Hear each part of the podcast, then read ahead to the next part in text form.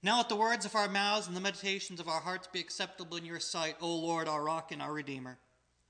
Amen. Our scripture reading for today comes from the New Revised Standard Version Bible, and our reading is from the Gospel of Mark, chapter 1, verses 4 through 11. John the Baptizer appeared in the wilderness, proclaiming a baptism of repentance for the forgiveness of sins. And people from the whole Judean countryside and all the people of Jerusalem were going out to him and were baptized by him in the river Jordan, confessing their sins. Now John was clothed with camel's hair, with a leather belt around his waist, and he ate locusts and wild honey. He proclaimed, The one who is more powerful than I is coming after me. I am not worthy to stoop down and untie the thong of his sandals. I have baptized you with water, but he will baptize you with the Holy Spirit. In those days, Jesus came from Nazareth of Galilee and was baptized by John in the Jordan. And just as he was coming up out of the water, he saw the heavens torn apart and the Spirit descending like a dove on him. And a voice came from heaven You are my Son, the beloved. With you I am well pleased. This is the word of God for the people of God. Thanks be to God. As we finish our series, Gifts of Christmas, we come to the beginning of Christ's earthly ministry with his baptism. And with that, we talk about the gift of the Holy Spirit. I'll be honest, I had some different ways I was thinking about this.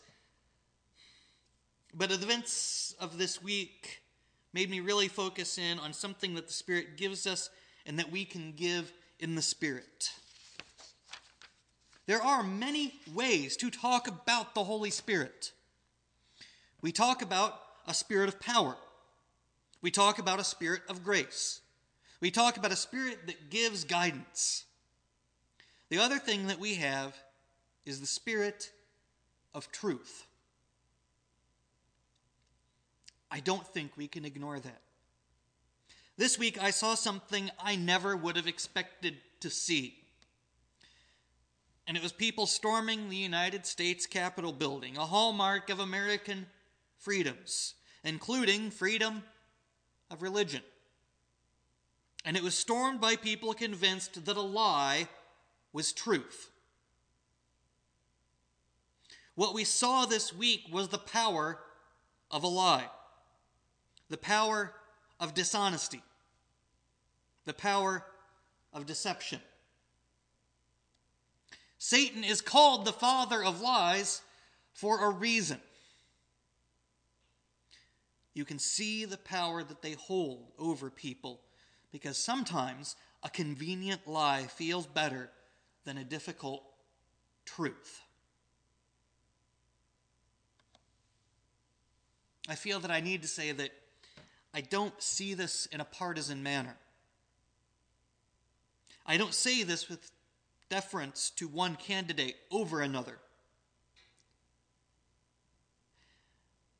I say it because of the fact that the truth helps us to maintain the freedoms that we share. The truth helps us to maintain our ability to worship freely. The truth is what leads us to Christ. The truth is what helps us to keep our faith in difficult times. So, an assault on the truth is an assault on the Holy Spirit. It's an assault on Christ. It's an assault on God, no matter who it's coming from. Blatant dishonesty.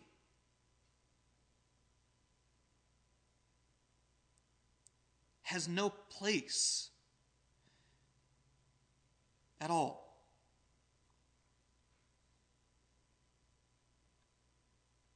In our reading for today, we see the Holy Spirit as a gift being received. We see the Holy Spirit descend like a dove. And we have the voice saying, You are my Son, the beloved. With you I am well pleased. Before that, we have John talking about how he baptizes with water. The one coming after him will baptize with the Holy Spirit, that he is the real deal. I'm just here to point you to him. But in an interesting way, John's truthfulness about who he is and what he's waiting on, his adherence to the idea that he was simply a signpost, helps to make him part of that process and part of the event. John is the one who baptizes Christ and helps to set his ministry in motion because he was there and he was pointing the way. And sometimes we need somebody to point us to the way, to the truth. Somebody that will stand up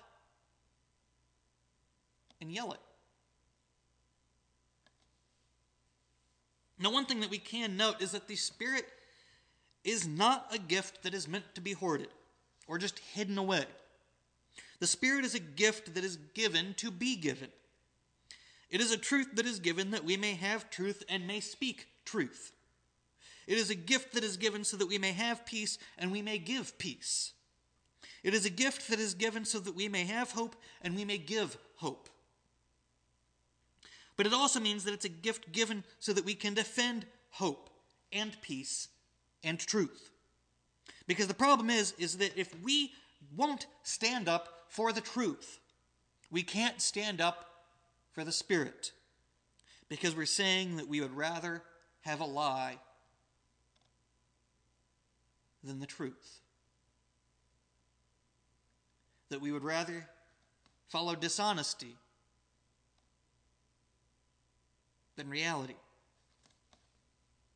even when it's not what we want.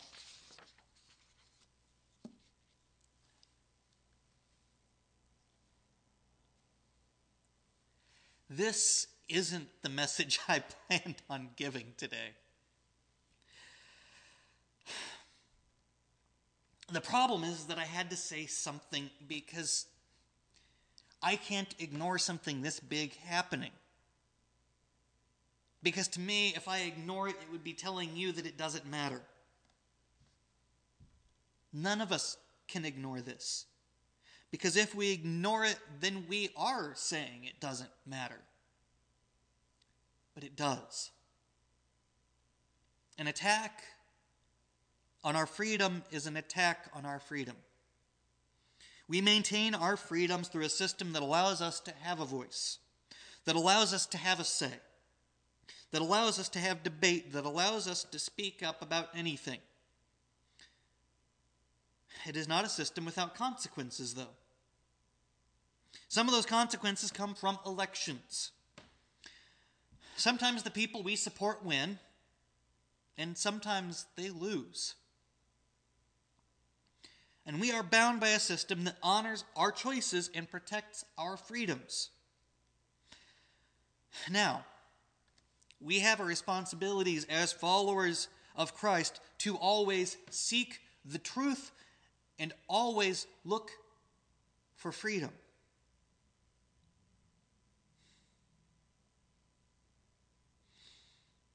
The truth makes us stronger in Christ. The truth binds us to God. The truth is a gift of the Holy Spirit. I never want to deny that gift by thinking that it's better to lie to people than to tell them the truth. Because sometimes people are so desperate to believe a lie that they will take it without question. And it can do a lot of damage. In our nation's capital, people became violent over a lie about the election because of a lie. Lives were lost this week.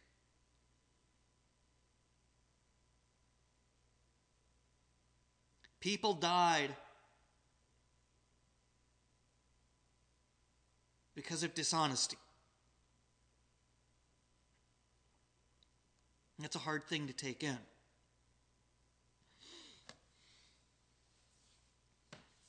But in it all, I'm reminded of the purpose of baptism.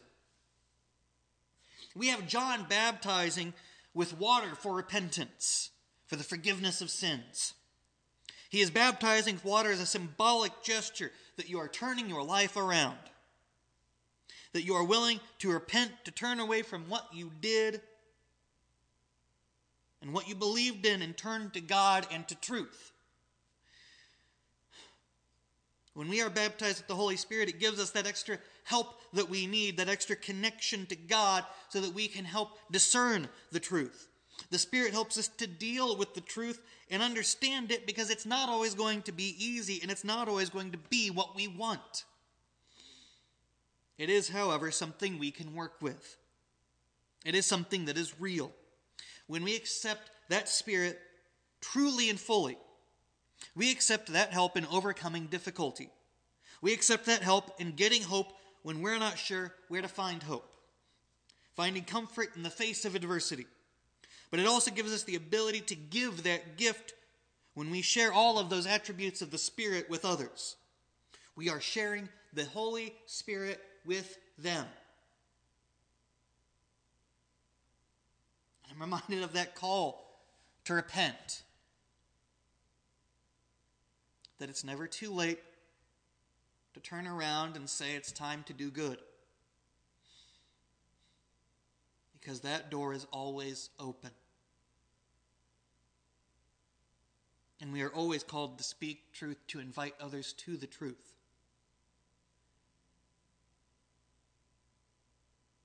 Because that door is always open.